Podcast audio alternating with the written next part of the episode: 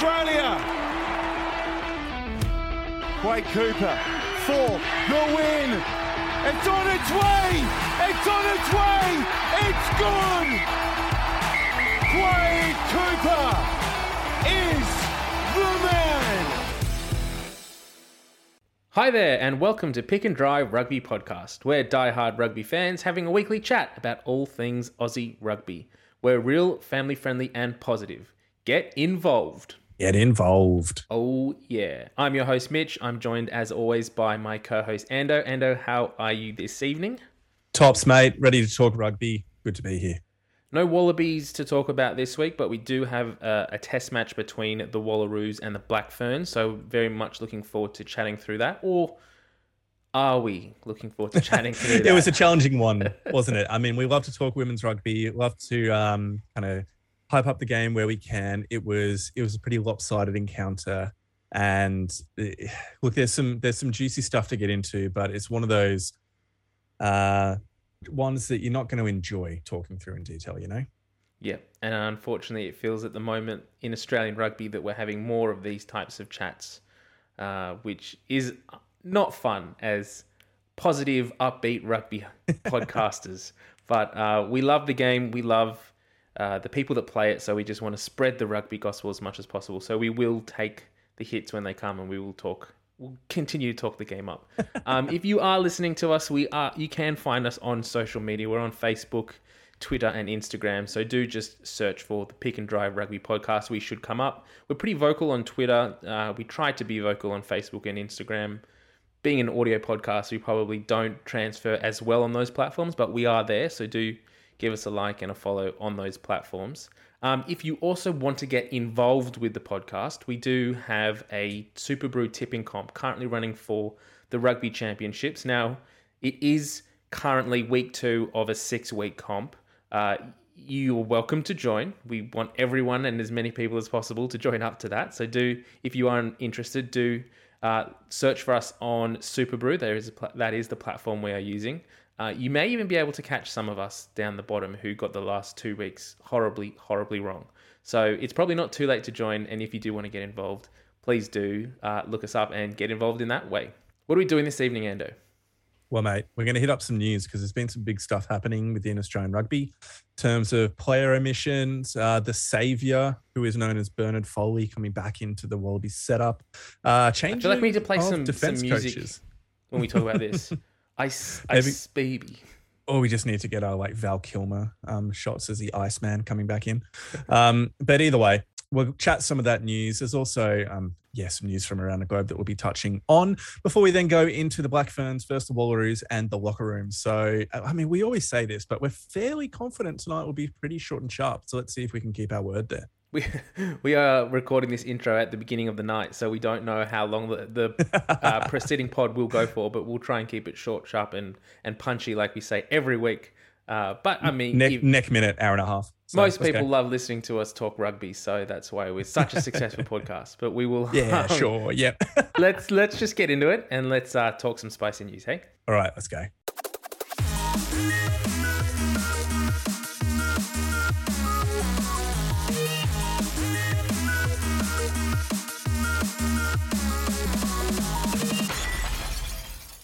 All right, we now hit the spicy news, and we're going to start with one of the biggest shocks of the last week or so, which was the All Blacks have remained with Ian Foster as their head coach. Mitch, did you see this one coming? In my mind, he was gone for all money. It, uh, realistically, no. I, I was very much expecting them to announce after that South Africa series or the, those two games in South Africa that thank you, Ian Foster, you've done great for the All Blacks over the last however long, and we've decided to go in a different way but they've come out and they've they've said, uh, quote unquote, the board have anonymous unanimously, unanimously agreed to have absolute confidence that Ian and his coaching group are the right people to lead the All Blacks through to the World Cup. So not only have they reappointed him, but he has full support of the board. So take with that what you will. Week. Gone in a week. They'll lose to Argentina at home. He'll be gone. That's that's right. Um, yeah, bit of a bit of a shock to be honest. I I was surprised I wouldn't have been surprised, let's say, if they had decided to fire him. It, it would have been difficult to do that currently. You know, what are we, uh, 12, 11 months out from the World Cup? not ideal prep at all. But in some ways, it's probably the, the time you do want to make a change if you are going to do it. Now that they have agreed to stick with him through to the World Cup, if they somehow bomb um, the rest of the rugby champs and end up losing the Bledisloe, which I don't think they will. I'm not saying that they will, but if they somehow manage to do that, I think the New Zealand rugby public will just go absolutely nuts and they'll have no choice but to get rid of Ian Foster. So it will be interesting to see what happens in the next few months and how the rest of 2022 pans out. But one interesting point around this announcement was that they have brought in Joe Schmidt as an assistant coach. Now, there's no actual sort of definition or title around that. He's not the forwards coach, he's not the attack coach, he's not the defense coach. We don't know how he fits into the coaching setup. He's just been called an assistant coach, uh, which is quite interesting. What are your thoughts around that? Yeah, I think that's a good call. Um, Joe Schmidt has a lot of rugby IP and knowledge from the Northern Hemisphere game with his involvement with Ireland for such a long time that it would make sense to me to bring him into the setup just to lend, lend an extra set of experienced eyes and ears into everything that's going on there. Um, and considering he was likely, in my mind, the best replacement for Ian Foster, I just wonder if he's kind of said no, he doesn't want the job at all, but he's happy to help out. Um, and I'm less convinced that this is the board having full confidence in Ian Foster and them just not actually having someone to replace him with. Because Well, Scott sort of- Robertson didn't seem to want it at that this time. Oh, and Ian, no, and uh, I Joe don't think Schmidt. anyone doesn't in world rugby, uh, apart from maybe Joe Schmidt, is willing to take on the All Blacks currently. That's probably a job too far to get them back in the good books and be competitive again for Rugby World Cup 2023. Uh, for, if you're a new coach who's completely new to the setup and, and sort of new to the group, I do kind of read this situation that Joe Schmidt is there as a bit of a jet, get out of jail free card should um, things go south pretty quickly. And as we said, if Ian Foster and the All Blacks do end up bombing the rest of the rugby championship and potentially losing the Bledisloe later in the year, I do f- potentially foresee a situation arising if that needs to be the case where they do let Ian Foster go and say Joe Schmidt's going to step into place. He's been with the setup, and this is their kind of way of paving that sort of pathway. And then at the end of 2023, post World Cup, that's when they maybe look to uh, Scott Robertson. But even then, there's some talks going around that Scott Robertson's linking up or potentially in talks to link up with England. So there could be Ooh. there could be um, some unavailability in, in regards to taking on the All Blacks post 2023 as well. Well, let's see how that one comes out. But uh, either way, there's some interesting times still to come in New Zealand rugby. They're not, when you look at how they're actually tracking, they're not really going as bad as uh, New Zealand media seems to be putting them out. They're just not reaching the high standards that they have set themselves. They've just So- well, they've never lost a series ever at home, and they've done Yeah, that. So Against a very calling- good Irish team. But like if they'd lost a series at home against um, Chile. like Argentina or Scotland or someone who is a good team but probably traveling is not as quality as someone like Ireland, it'd be a different story. But Ireland are one of the best teams currently in the world. Oh, they So- ranked one. So Yeah, yeah, of course. Yeah. Um, but just from a consistency point of view, they're a very good team. So anyway, okay, let's move on. Moving now to some of the Aussie side of things, Alicia Lucas, legend of Australian rugby within the women's seven circles, has officially retired. So she came out of retirement briefly for the Oceania Sevens tournament earlier in the year, I believe. Um, but she, at 30 years old, has made the official announcement of her retirement. A true servant to the game. Well done, Alicia. Comments, Mitch? yeah, just great to see a player of her ability and caliber back playing for the Australian Sevens team. Um, would have been awesome to see if she could contribute to the uh, successful campaign that was the recent uh, Commonwealth Games, but obviously that didn't end up happening. And, and with the preparation and the team that they did select, you could see that there was a really cohesive unit there. So not surprised in that regard, but yeah, great to just a great all round player. Uh, you know, one of those people that you look up to as the founding um, Sevens team that won that gold in what was it Rio, uh, and has just really shaped the success that the, the current or built, created that success that the current team is now sort of thriving on. Yep, incredibly uh, wonderful commitment to the game, an ambassador for women's rugby.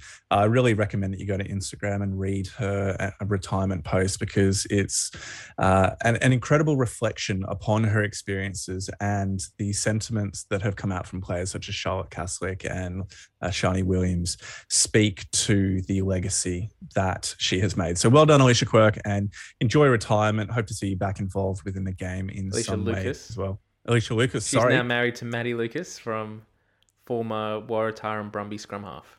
Yes, fair enough. Um, now, moving into a couple of other interesting um, coaching Super changes. rugby news, I guess. Yeah, Super Rugby news. So Tim Sampson, who has finished up now with Western Force, has joined the Rebels of all teams as an attack coach. Now, the reason why I say the Rebels of all teams is because of the animosity in the history back in the days of the axing of the Force in 2017. It was basically the Rebels or the Force on the chopping block.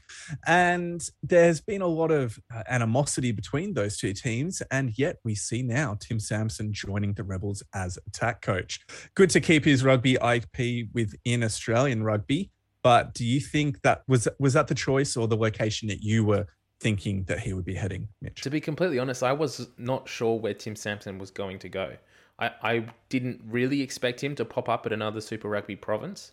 Uh, I guess it makes sense that he would be looking for another job within uh, Super Rugby. Glad that he's signed on with an Australian team, and even I think it's even a better decision to sign on with the Rebels. We've seen over the last few years that they haven't really been able to quite unlock the talent and potential that their team has, that their roster um, can do on the field.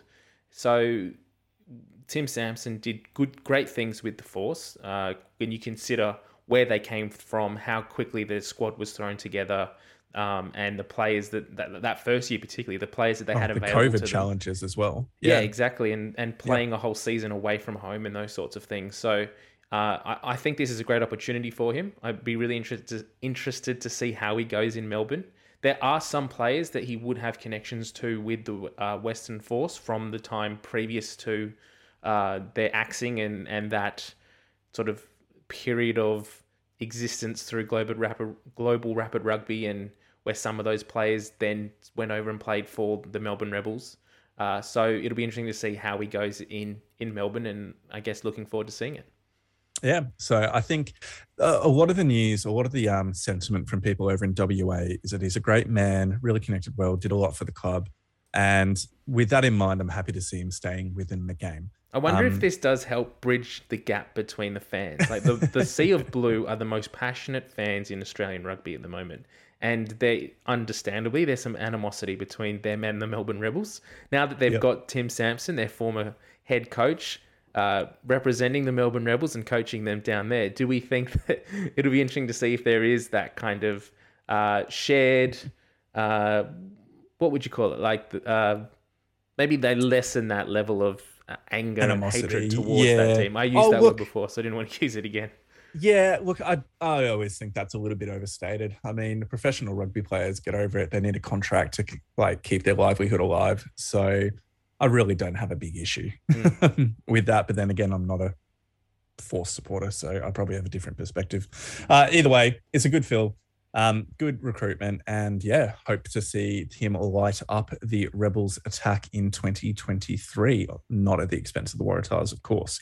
Um, now, another coaching shift that has happened is within the Wallaby. Oh, there was one Matt more. Taylor, One more. I know. I'm going to come back. I'm going to Okay, come back. Cool. Never mind. back. Go on. Let me. Let me. Yeah, let me good, you're good. um, was the coaching change within the Wallabies setup where Matt Taylor has stepped back. And for that, that was a really interesting change because he's been the defense coach, got kind of poached from Scotland in 2020, uh, specifically came to work with Dave Rennie and Scott Wisemantel. Um, and the reasoning or the information that was given was that it was a mutual decision and that he's actually stepping away from rugby entirely and is going to use it as an opportunity to get to spend more time with his family. So it's one of those things that makes me think that there's more going on in the background here. Uh, Mitch, I know you had a particular perspective that you were thinking of, or some ideas around this, or some questions around this. Yeah, I'm starting to worry as a, a, a Wallabies fan and a fan of Australian rugby that there is some narrative starting to form within the Wallaby setup in the last few weeks that we haven't seen previously under different coaches. Um, injury tolls, the amount of players that have been injured in preparation week. Uh, now we had we had Michael Hooper come out and say that he wasn't mentally uh, ready and, and willing and able, well, uh, at a place where he was able to um, adequately lead the team as the captain and, and play. So he stepped away and, and taken some time. We've now seen this announcement come out, and some of the wording that has come through that uh, in the media. It, and here's one to, to sort of quote from rugby.com.au. Following a discussion with Rennie, they have both agreed the time was right for Taylor to step away as he focuses on personal matters. So I interpret that as that Rennie has quite a, a bit of a say in that decision as well. It, it didn't feel like the way that they communicated Michael Hooper stepping away, saying that Michael Hooper had some mental health um, concerns that he wanted to get right before he was ready to to come back and play for the Wallabies and to lead the team again. This situation to me is worrying that we're now starting to see a toll uh, building up of players, coaches who just aren't quite delivering at the top level. And we saw the last test match was the Wallabies' biggest defeat ever to Argentina. Dave Rennie was understandably quite upset about that result. Said some things in the media in the press conference that this just wasn't good enough, that we need to be better, we need to make changes. Um, we'll talk about it a little bit later, but James O'Connor has been dropped out of the team completely. Uh, they've brought in Bernard Foley. Uh, you know the the whole way that they've handled Noah Lolesio and his preparation, where he's in one week, he's out the next. We don't really have a, a as a Wallabies fan that's outside that setup. We don't really see what the overall plan is, and it kind of feels, particularly in that ten in the ten role, that we're trying to find someone from somewhere. We we don't really know where that person is currently to fit the hole and be the perfect player. It sure. looked like uh, Quade Cooper was that solution for a little while, and now he's injured and he's out. So now we're looking for someone else. Bernard Foley is he that person who comes in, fits that hole? Not too sure. We will have to see in the next few weeks. But I'm starting to worry that with the the, the preparation, the players that are getting injured, um, the way that these it's sort of being reported that he was stepping away for personal reasons, that maybe there's something not quite right in the setup and the mental preparation around the Wallabies at the moment. Sure. I hear that opinion. I I think a bit differently about it, um, insofar as the last two years have been incredibly challenging for professional, um, for, for many people around the globe and within Australia for obvious reasons in terms of COVID isolation and everything that's come as a part of that. Um, the challenges that the players, the coaching staff, and their families have had to go through with um, having to go into bubbles away from their families for extended periods of time um, would also have put a strain upon the players and the coaches. And I just wonder if it if that is a contributing factor to this. Now, I don't need to know, um, mm. and I don't like Matt Taylor has every right to his privacy. That's completely yeah, fine.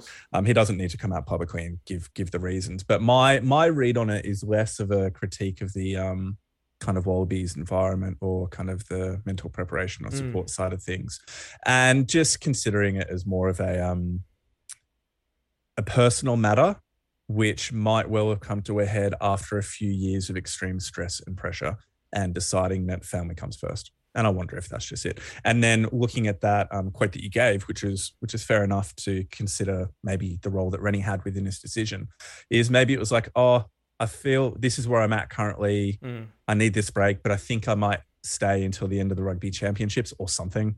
And then Rennie's like, nah, mate, if you got to go, you got to go. Just make the decision that's right for you, or whatever it is. So I'm I'm seeing a similar the the same situation, and just I'm mm. reading it a, a different way.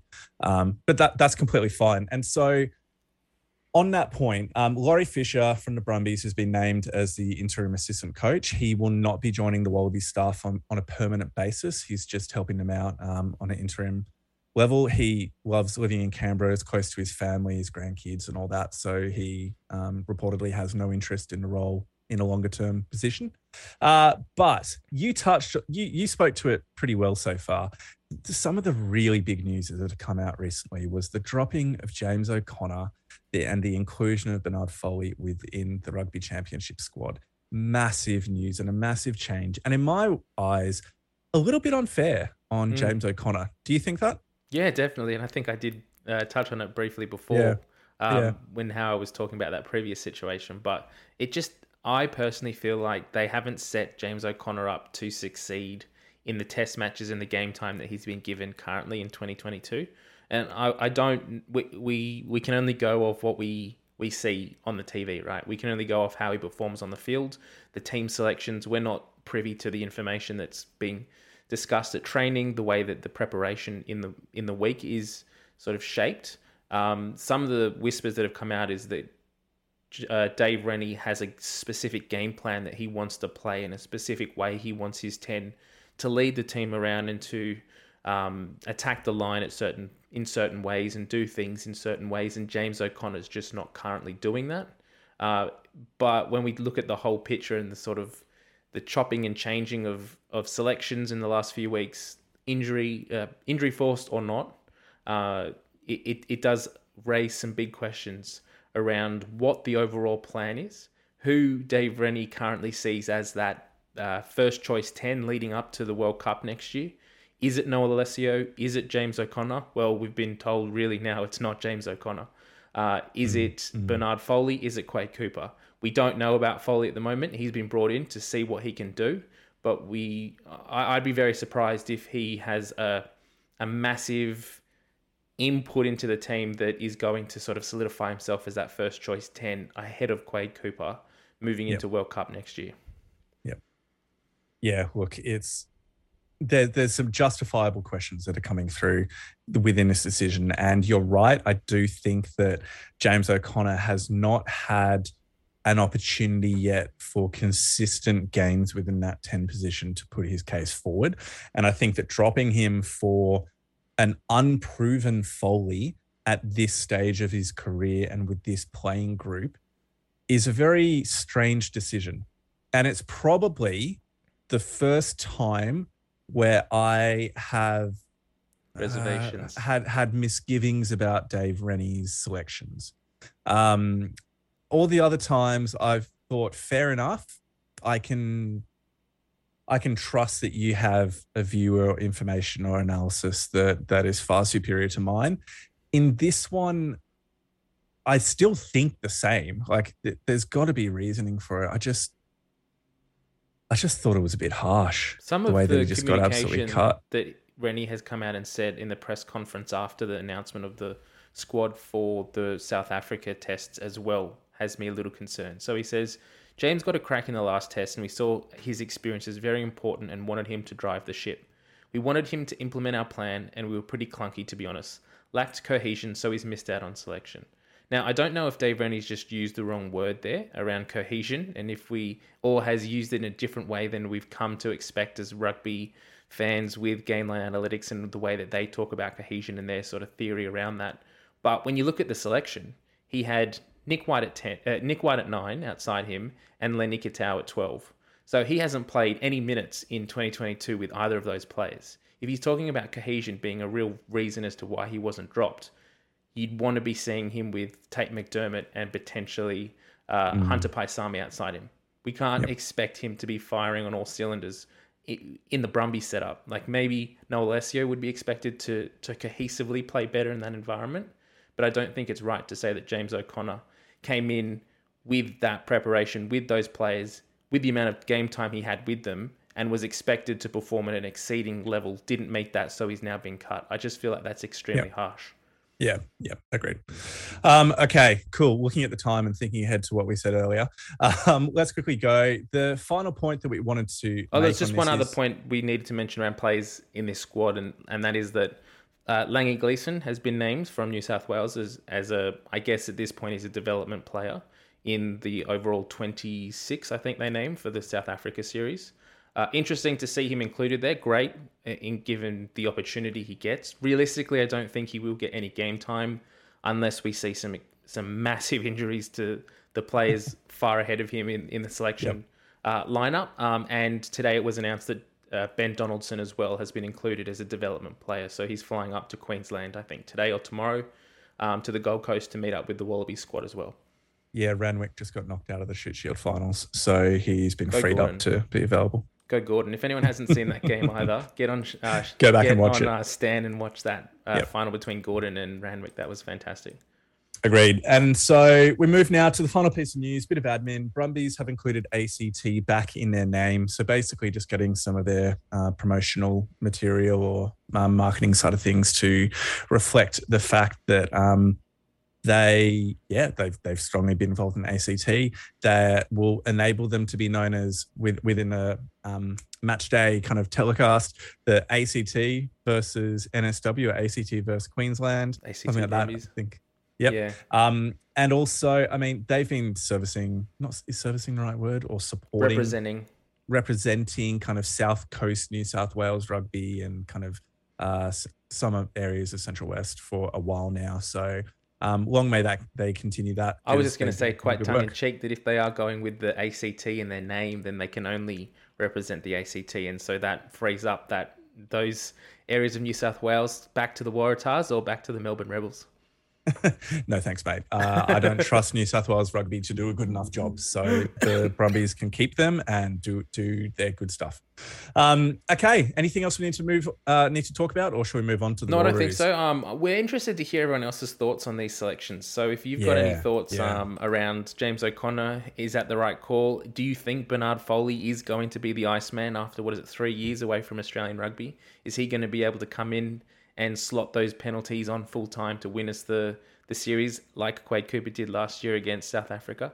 Let us know. Hit us up on either Facebook or Instagram or, or Twitter. Sorry, um, or Instagram if that's your thing. Um, either of those platforms, we'd love to hear from you. Agreed. All right, let's jump on.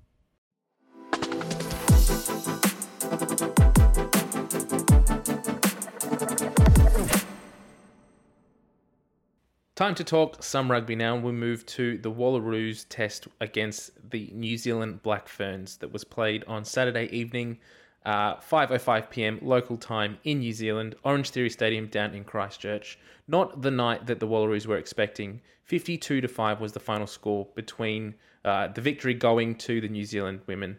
Uh, this was the first test of a two test series for the O'Reilly Cup.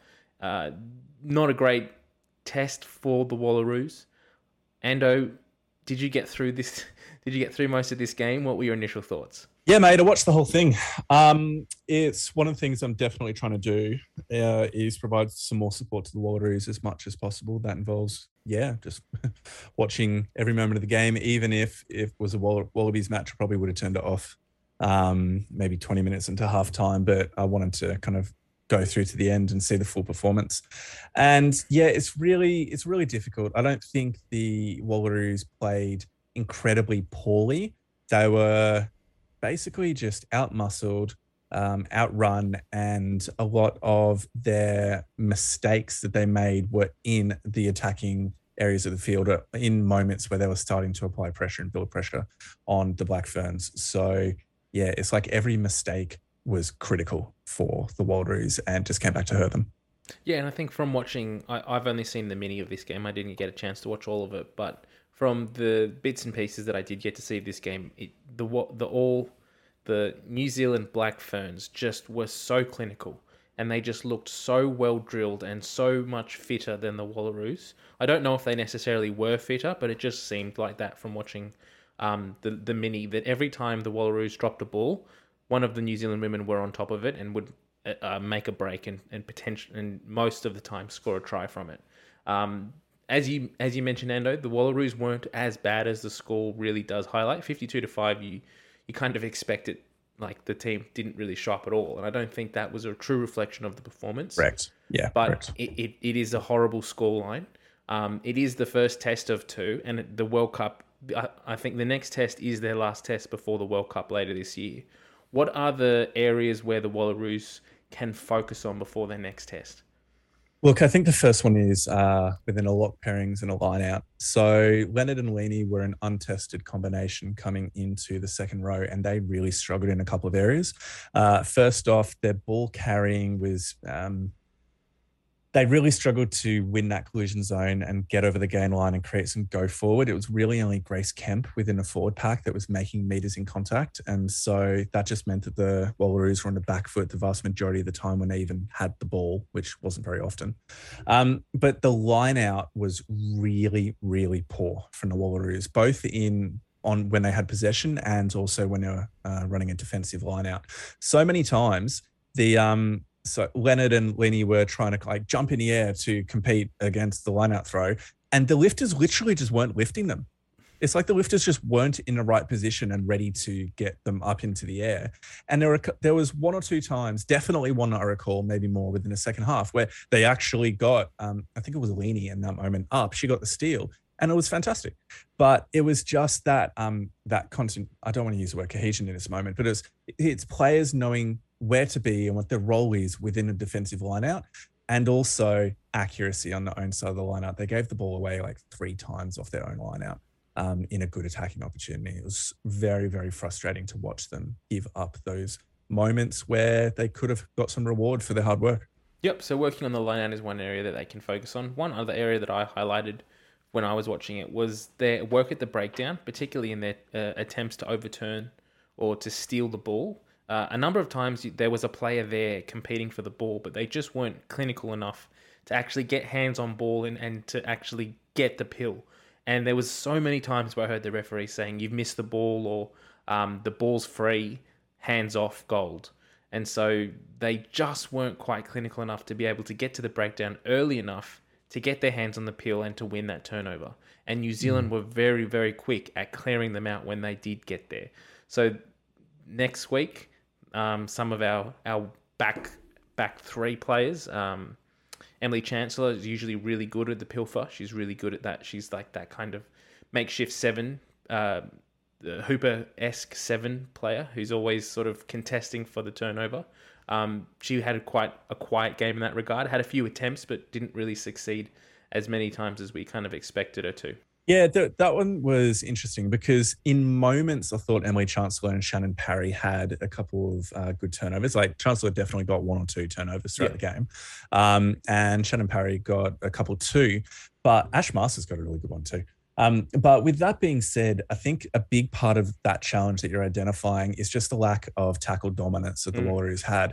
And so a lot of the time, players are going in to slow the ball down rather than affect a turnover because yeah. they're very different ruck involvements. Um, and so, if they're able to address some of those uh, deficiencies in the contact zone, then maybe they're going to be able to have more effective um, moments within the breakdown as well, where they're trying to pilfer the ball. Uh, what, one of the things that really came uh, was was quite obvious to me was the absolute legendary uh, refereeing that came from Maggie Cogger Orr. I thought the refereeing in this game was fantastic. Um, both in terms of the clarity of communication with the players, uh, the accuracy and the consistency of the calls that were made, um, but just the general control that um, she Maggie or she Cogger Orr had over the game. Like it was it was great. I really really thought the refereeing performance allowed both teams to do well, but also set pretty clear expectations of play. Yeah, and just allow things to flow really nicely, which was great to see. Let the girls play. Let the girls play. That's right. Now, this, as we said previously, and to build on that point, this is the second last test for the Wallaroos before the World Cup next year. Is there alarm bells ringing in Wallaroos coaches at the moment? Is this a bit of a wake up call of where they currently sit? Is this a true indication, do you think, this result, a true indication of where the preparation and this Waller, Wallaroos team currently sits? I think, I, I don't think so. Um, I think getting beaten by the Black Ferns is a true representation, but the extent of the defeat, I don't think is uh, accurate because, uh, how do I say this? Well, I said it earlier. They they definitely weren't as bad as the scoreline makes them out to be. But it was just a night where every single time they dropped the ball, it was when they were building pressure to score a try. Or every single time they threw an overthrow, there were three, minimum of three line out overthrows within the first half by the Wallaroos. And most of the time it was just after they got a penalty kicked into the Black Ferns half or close to 22, and then they just turn over from the line out straight away. Um, so if they can fix those inaccuracies, then they'll be far more competitive and you won't see a blowout like this. I just don't think they have the quality um, and the consistency, particularly within the forward pack, to be able to compete against the Black Ferns and some of the other um, Northern Hemisphere teams who are full time professional. And that's my next point around the preparation of the Wallaroos when we compare it to the Black Ferns. So, from the little bit of Instagram sleuthing that I've been able to do over the last week or two, it, it seems like the Wallaroos only came into camp last week And so they've had a week prior to this test together. After the Pacific Four series, they all went away and went back to their own states and had some time back at work. And now they've come back together just recently in preparation for this series. And then I imagine they'll probably break again after this series before coming together for a camp prior to the World Cup.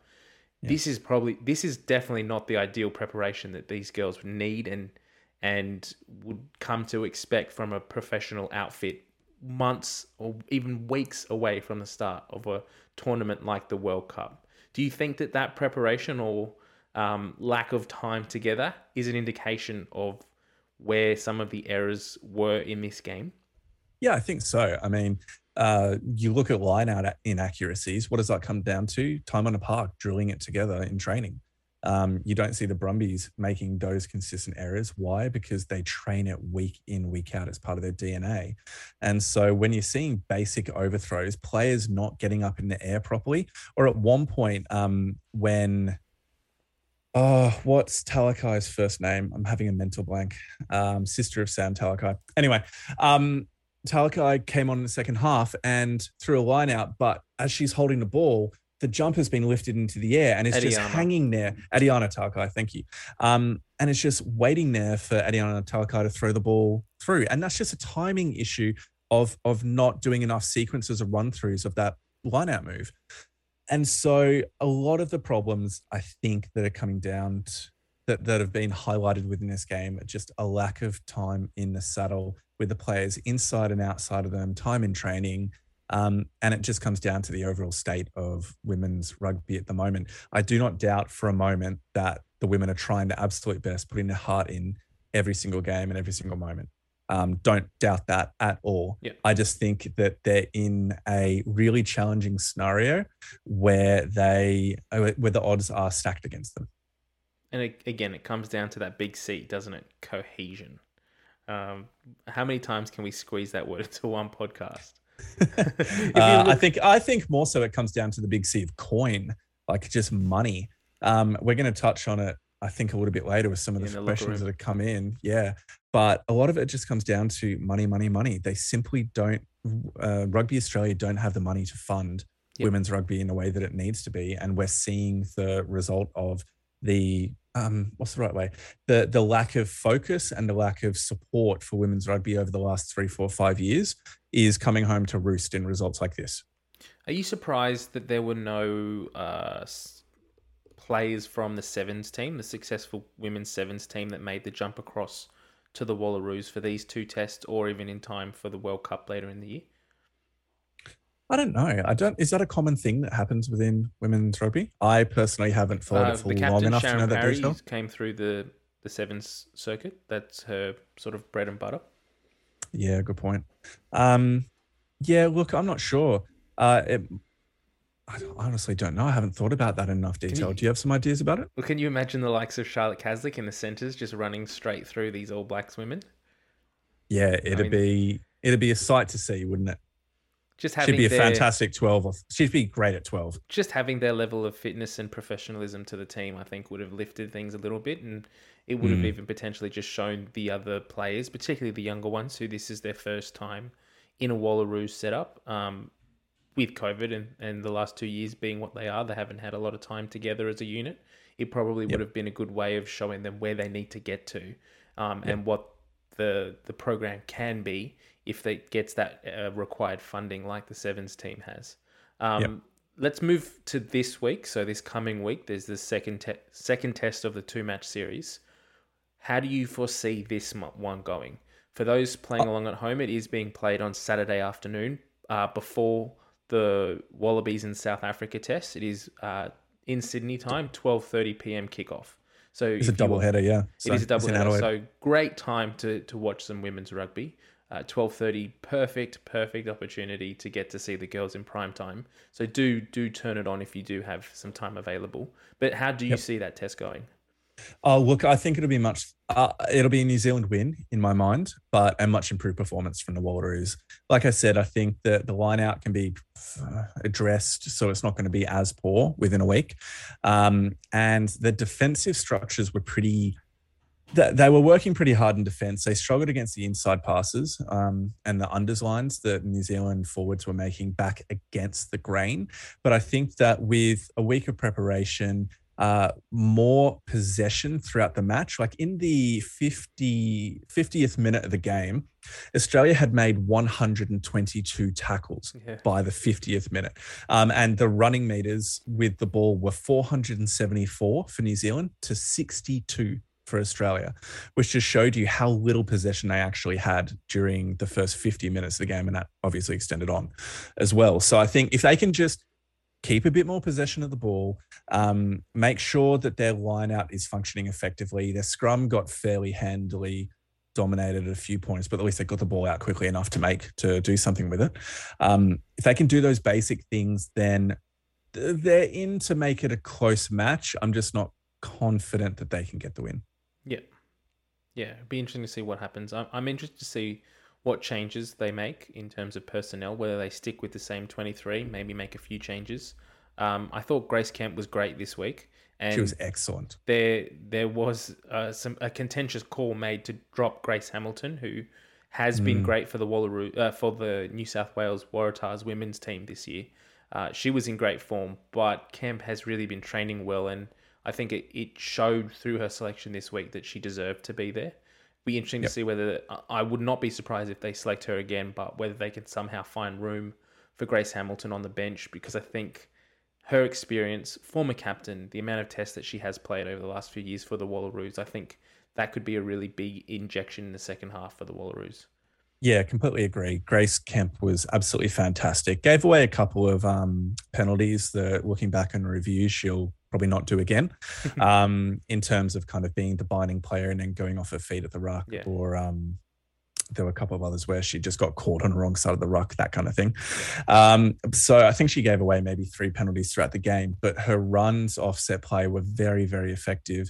Um, the scrum, although it was getting pushed back, she managed to make a fair few meters in contact, running off the back of a uh, re- retreating scrum. She was really, really good. So I can't wait to see more of her play. She was probably the best player on the field for the Wallaroos. Yeah, definitely. Now, uh, we have had some questions come through. So in the locker room, shall we dive into those?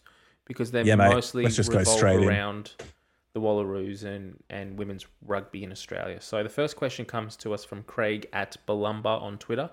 Why is WAFL or the Women's AFL and WNRL, Women's NRL, light years ahead of Women's Union in Australia?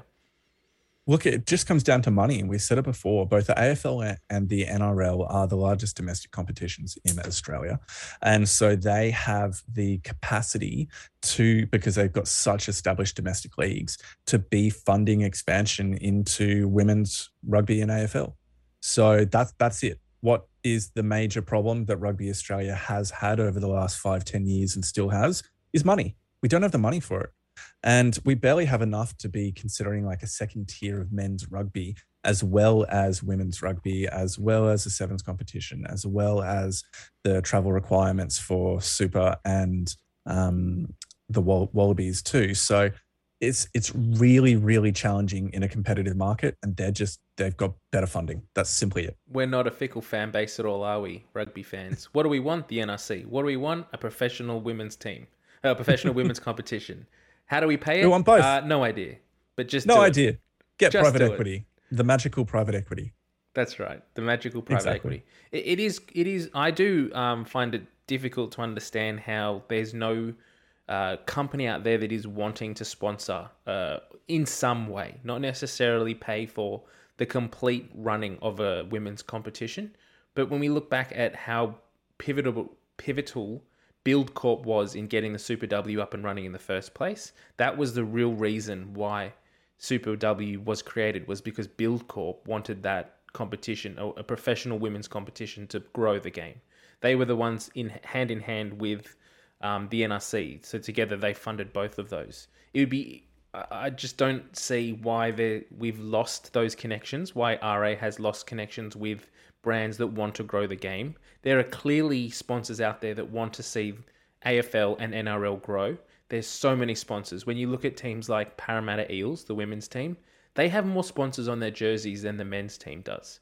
they actually don't have enough space on the jerseys to put all the sponsors on there. So it's not that there's not interest from people to get to sponsor and to promote the game and the, and grow the game for the women. It's just I don't think that RA is handling it in the right ways about growing the game, about getting eyeballs on it, and um, yeah, just getting it out there so that people know. If we look at this game particularly, if we weren't stand, if we weren't diehard rugby fans like we are, we probably I, I would expect the general public didn't even know that the Wallaroos were playing this weekend. Nothing on Twitter about it, nothing on Instagram from Stan Sport really pumping up this game. There's ads on Channel 9 for the Wall- Wallabies tests, which is great, but there's nothing about the Wallaroos tests that are double header. So I think RA and Stan can do a little bit better in that regard. Completely agree, mate. Why don't we keep going with the next couple of questions coming through? Do you want me to keep asking them or should we bounce Yeah, back and you go. Okay. Nah, nah, you go. Hugh Tyndall asked, should we have expected a different result from this one? Our women aren't paid in the main and minimum wage in women aren't paid in the main and minimum wage in the NRLW is 8500 with average 30k according to some articles he's read. So Yeah. really, should we have expected a different result? Look, I, I don't think so. We've spoken about it enough now. The main problem that we have is the lack of professionalism within women's 15s rugby and the lack of money that's within the game. That it's incredibly obvious. Look at, as you mentioned before, the quality of athlete that the Sevens program, which gets the majority of its funding from the Olympic Committee, um, and because they're a realistic gold medal chance, they get a huge amount of funding to participate there. And you look at the quality of athlete there and you think Charlotte Caslick would be incredible if she came across. Sharni Williams, like any of the players would be amazing. And you also have the Sevens program, which is poaching players from women's AFL that are coming across. So you look at examples like that and you go, well, what's the problem that 15 women's 15s rugby has? Doesn't have the money. And if you can pay female athletes a professional wage and a living wage, you will get quality athletes coming to your game because they love sport, they love competing, they love playing. They deserve to be paid for their time and for their game. And they just simply aren't at this point. And that is the main issue that we have. I thought it was really interesting. I um turned on Fox Sports this weekend, and I know we don't mention them on the pod lightly, but I did turn it on this weekend just to to see some of the NRLW that kicked off over the weekend. And whilst watching the NR, uh, the Parramatta team play, there was a few times that the commentators mentioned Pacific players and how they were union players who'd come hmm. across to NRLW to get their fitness up to go back to union. Now that's the way that the commentators were spinning that story, but I would say they they're playing league to get it get some money in the bank so they can go back to union and pay and play for free. The the biggest fear that I have is that even if we do set up a, a specialized or a um not a specialized sorry a, a professional Super W competition and can reimburse the players in some capacity next year, we've already lost too many players to NRLW or the AFL who are already ingrained in the culture, have contracts, have played, have paid, been paid to play for them. Look at Emma Tonegato, for example. She was a star for the Seven Series a few years ago. She's made the switch back over to the NRLW and she's absolutely tearing it to shreds at the moment. If she was playing for the Wallaroos, she would also be tearing it to shreds. The problem is that we don't pay her to do that and we are going to lose our top talent if we continue to do that. Even if we do, and my point is, even if we do bring in a professional or a partly professional Super W competition, I wonder if it's too late to actually bring that talent back across. Yep. Yeah. Some valid concerns there. Um, Gold Digger makes a comment, and it's not really a, a question, but a comment. Would be great to hear from Rupa on what they think is a practical way forward for the advancement of the Wallaroos. Yeah, I'd agree on that one. We we aren't hearing enough from Rugby Australia and Rupa about their directions for the women's game. So that's concerning, and the silence is worrying. So even if they like, if they were just honest and said we don't have the money, and go, we're looking at it, it is a priority, but we have so many priorities, we're struggling to juggle them all with the limited funding that we have. Here is our hope. Here is our roadmap forward of what we're wanting to do in this general time frame. It's fun. It's dependent upon investment something like that is realistic and fair in my mind. But just to put out information, I think would be uh, really, really valuable and and what's the right? It would publicly state or position Rugby Australia as caring about women's rugby, while the silence that silence provides space for alternate claims to be made. Exactly. Yeah. Big, big bit of work to be done in that regard. And hopefully, in the next, I guess, 18 months, we can see some massive advancements made in the women's side. Um, we have had a few questions come in from Hugh96 on Twitter as well. So I'll ask some. I think some of these questions we've actually already answered previously in our review of the game. So mm. uh, one of the questions he asked is our problem just a depth issue? Uh, look, I think that is correct in some ways, but I mean, the depth doesn't really matter if you don't have the quality as well. I know that's a simplistic statement to make, but our players that we have currently are just struggling to compete consistently with the top players within New Zealand rugby um, and other teams that we're coming up against that are, have more experience and more funding and the like. So I don't think it's necessarily a depth issue. I think it's the the systems behind the scenes that are enabling them to perform to their best aren't in place. What do you think is our best back row combination? Yeah, that's a tough one. I really like the combination that we had on the weekend um, with Chancellor Kemp and Parry as the six, eight, and seven. Um, I'd really like to see Grace Hamilton back in there. I think it's it's a bit of a mystery. Her losing the captaincy and getting dropped from the twenty three. I find I find that a bit challenging um, to to see because she had a pretty good Super W season as well. So I'm a little bit miffed about that one. Um, I personally think that maybe if you need a greater carrying threat, then maybe swap her out for Emily Chancellor and have Kemp and Hamilton on the field at the same time to provide more carrying options. Um, to try and get a bit more kind of go forward in attack. I feel like that could be an our, interesting option. I feel like we lose our breakdown presence if we remove Chancellor from that back three. So what I'd be yeah, doing, I know. And, and purely as a, a, New South Wales Waratahs fan, I'd be um, uh, shifting Chancellor to seven. I'd be bringing Kemp into six, and I'd start Grace Hamilton at eight.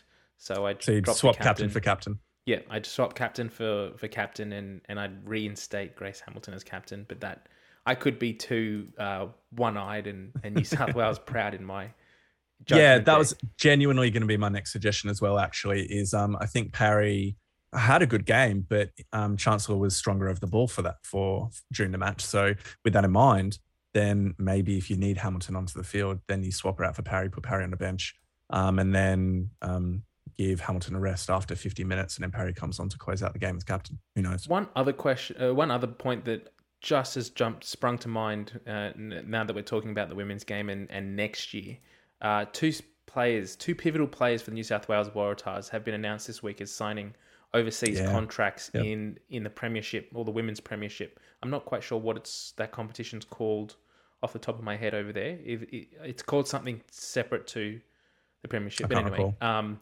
so Emily Chancellor is going over to play for Harlequins and. Um, Lori Cramer. Lori well. Cramer, that's it. I had a mental blank there. Lori Cramer has signed for the Exeter Chiefs. So interesting to see that, and and a smart move on their their parts. Uh, they they will play for the Wallaroos at the World Cup this year, but they won't be partaking in Super W next year, and they will be going over into full time contracts uh, in in England. And I do wonder how many other players will follow suit, and yep. we could see that as a real, um, I guess, watershed moment for women's sport in uh, women, the women's women rugby, talent, women's rugby in Australia. Yeah, I think it's a great idea. Go, go, women, go. Get paid full time for doing a sport that you love. Um, and if that means you have to go over to England and then um, kind of fly back for Wallaroos games or um, that kind of thing, yeah, fine, go for it. Um, they don't get paid what they deserve here in Australia, so go where you get paid for playing rugby and and follow that. Be a part of a fully professional setup, and um, yeah, get that experience and bring it back to Australian rugby when you can. Yeah, well, it's win-win in my mind as well because you get you go over there, as you said, and you get that professional experience. You become a better player in of itself, and hopefully they will still be able to be picked for the Wallaroos. Not too sure how that whole works in terms of contracts and um, releases and international windows and things around the women's game. Whether that even exists, not too sure. But fingers crossed they can still feature for the Wallaroos in the future. Um, I think that kind of brings us to the end of the podcast. Were there any other points or questions you wanted to raise or chat about? No, mate, I'm I'm pretty good on that. Uh, had a few more things to uh, opinions about the game, but I'm keen to see how they play out in this this weekend's match. So make sure that you tune in. What time did you say, Mitch? Twelve thirty. Twelve thirty kickoff. Yep. Yep, twelve thirty kickoff. Tune into Stan Sport. It's going to be absolutely fantastic to watch, and then followed up by the Wallabies versus Springboks later in the evening. There is a lot of sport going on next weekend. We've got Shute Shield finals or preliminary Mhm. finals. We've got Hospital Cup, I think, is heading into finals as well. We've Yep. got the Wallaroos. We've got all Wallaroos, Wallabies, All Blacks in Argentina as well. So just block out the weekend, get in front of Stan Sport, and don't change the channel. All right, team. On that note, have a wonderful week. It's been an absolute pleasure, and we'll catch you later. All right. See you, team. Bye. Bye.